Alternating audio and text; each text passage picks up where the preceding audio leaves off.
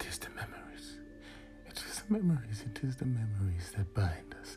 It is the good memories. What are we without our memories?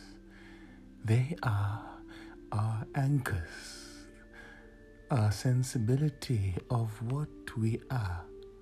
Without them, we are nothing. With them, we are everything. Through pain, through the hardships,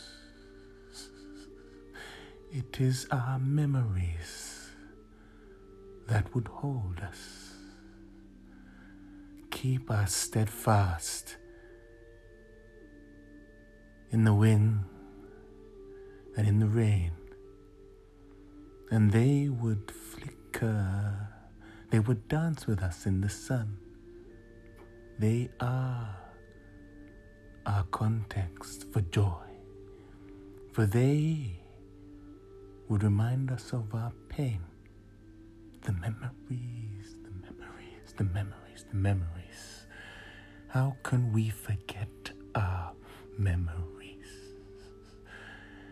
So, what then, if we are to harness this thing, this power that is our memories?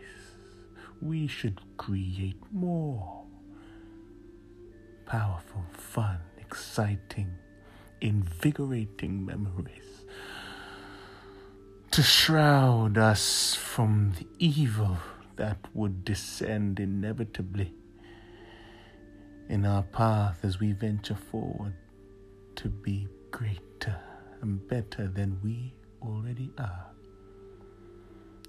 to top our past selves and yet to pay homage.